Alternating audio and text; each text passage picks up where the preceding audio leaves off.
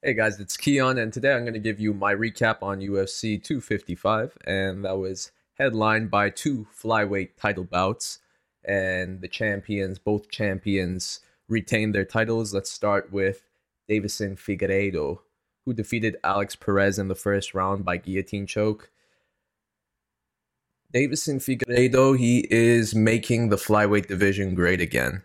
Honestly, man, because this guy is so exciting to watch.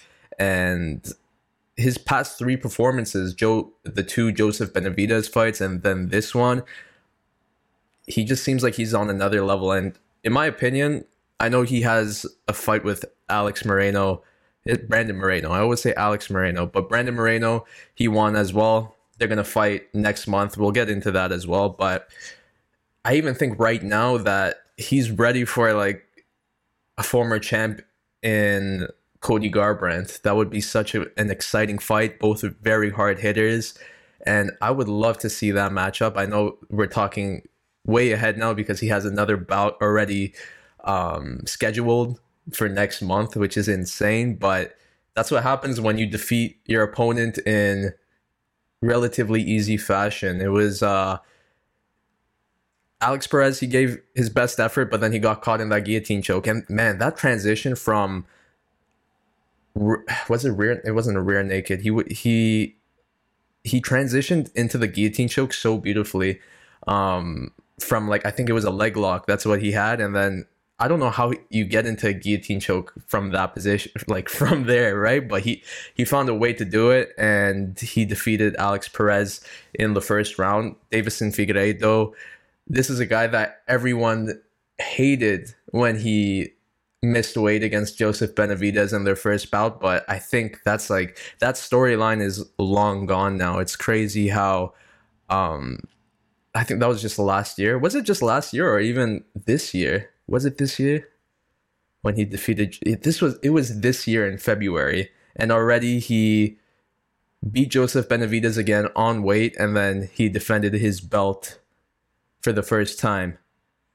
at UFC 255. So it's very impressive that the year he's had, regardless of that weight cut, because he bounced back in a huge way, in my opinion. And I'd love to see him against Brandon Moreno, who, of course, beat Brandon Royval by TKO in the first round, but it was because like of a shoulder injury. Regardless, both guys are fresh first-round finishes. They didn't take too much damage, so that would be an exciting fight. And if Deiveson Figueiredo, he wins, first of all, defending your belt two times in a year is amazing. It could have been three had he not missed weight against Joseph Benavidez.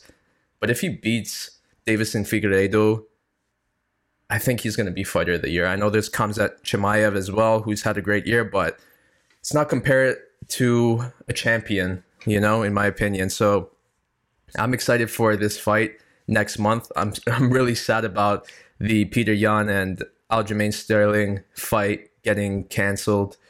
I was really looking forward to that, but I'm also looking forward to this fight too, and that's another great card. I know I'm talking about that card already, and that's like a month away, but that's a really good fight card in my opinion. Let's go to the second flyweight title, which was the females flyweight. Valentina Shevchenko, she defeated Jennifer Maya by unanimous decision. It's crazy. She's reached a point where she's so dominant that we look for moments where she's not doing well, where it looks like, oh, she might be losing. And that's what happened in the second round when Jennifer Maya got on top, spent some time there. She connected on the feet as well, but overall, it was just such a dominant fight by Valentina Shevchenko. I always confuse Valentina and Antonina, and it's even more confusing now because they fought on the same card.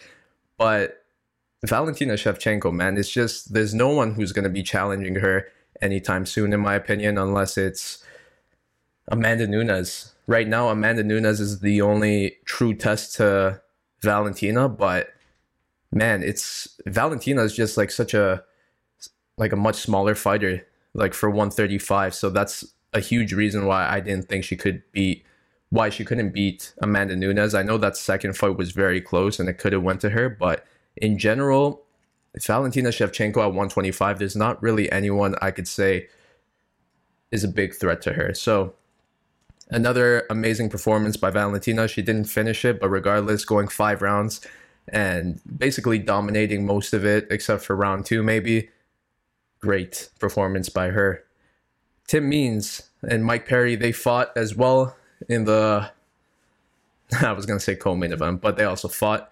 And Mike Perry, he missed weight. He also lost, but I do credit him for always putting on a fight in his fights. Putting on a fight in his fights. Yeah, basically that's it. Because he seems like the guy who, he could lose as much as he wants, but even Dana White in the post-fight press conference, he was like, Mike Perry, he gave it his all. He went all out, and we'll see what happens. He's going to stay. You know, people like Mike Perry as a fighter. You know, people like his fights. They tune in. And it was really funny when he walked out to, what was that song? I was dying of laughter. And it wasn't even, I don't think it was his song. He says it wasn't his song that he was supposed to walk out to, but he did. And it was friggin' hilarious. Probably one of the funniest walkouts I've ever seen. But Tim Means, man, both of them, they went all out. You know, it was a 3-round battle. But in general, it was Tim Means who was looking better with his striking. Mike Perry, he did secure some takedowns, and he should have done that more. But regardless, he put on a fight, and that's what the fans like to see. That's what the UFC likes to see. So I just don't see him getting cut anytime soon, regardless of like all the social media talk that I've been seeing. Tim Means, though, congratulations to him. He fought someone in their game and he beat them. Like when it became a slugfest near the end of round 3, I was like, okay, Mike Perry might have a chance to win this, but Tim Means, he stayed in there and he means business. That's his nickname, right? I like it. Katlyn Chookagian, she defeated Cynthia Calvillo. Unanimous decision. She was this was an impressive win actually after losing to to Jessica Andrade. After that defeat, she comes back and she looked good against Cynthia Calvillo, who has had a lot of hype into her, had a lot of hype after her defeat, her win over Jessica Eye. So good win by Katlyn Chookagian. Cynthia Calvillo was unable to really get anything going on the feet because Katlyn was just pouring on the volume much more than her. There was moments where Cynthia, she did connect with some nice punches, but overall, great performance by Katlyn Chookagian.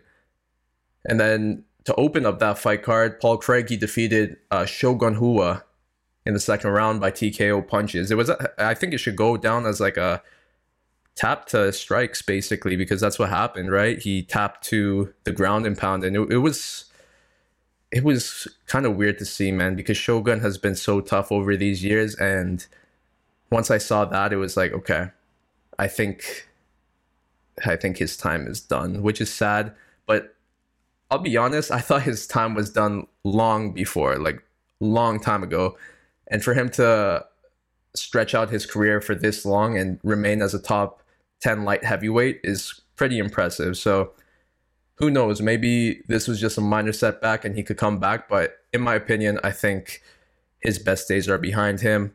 He's 38 years old now, so it is what it is. Paul Craig, he looked really good with his grappling and overall top control, ground and pound.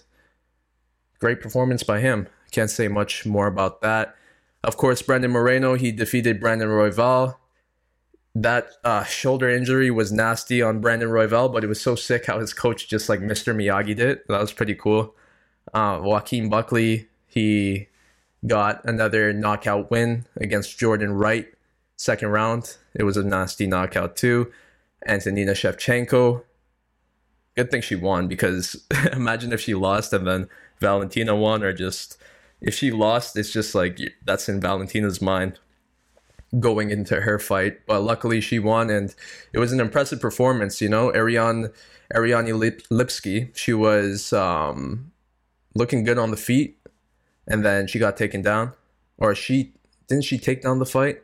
Anyways, it got down to the fight. It got down to the ground, and Antonina basically threw ground and pound until she won the fight. So that was impressive by her as well. I'd also like to shout out to Alan Jouban, who defeated Jared Gordon. I thought that was a really good fight, in my opinion. Should have been fight of the night. I didn't see the actual fight of the night, but I saw the Alan Jouban Jared Gooden fight, and it was good, man. Very good fight. Both men had their moments, but Alan Jouban, his experience kind of just showed in this fight, and he won by unanimous decision. Overall, though, I actually really enjoyed this fight card. I know it didn't have that much hype because there wasn't that many big names, but those are my favorite cards because you have such little expectations going into them. And in my opinion, this one performed past my expectations. I would give it maybe a 7 out of 10, 7 or 8. I'll give it an 8 out of 10. It was pretty solid in my opinion. And yeah, let me know what you guys thought about this fight card. How would you rate it? What were your favorite performances, your favorite fights? That's all I have for now. I'll see you on my next one. Bye-bye.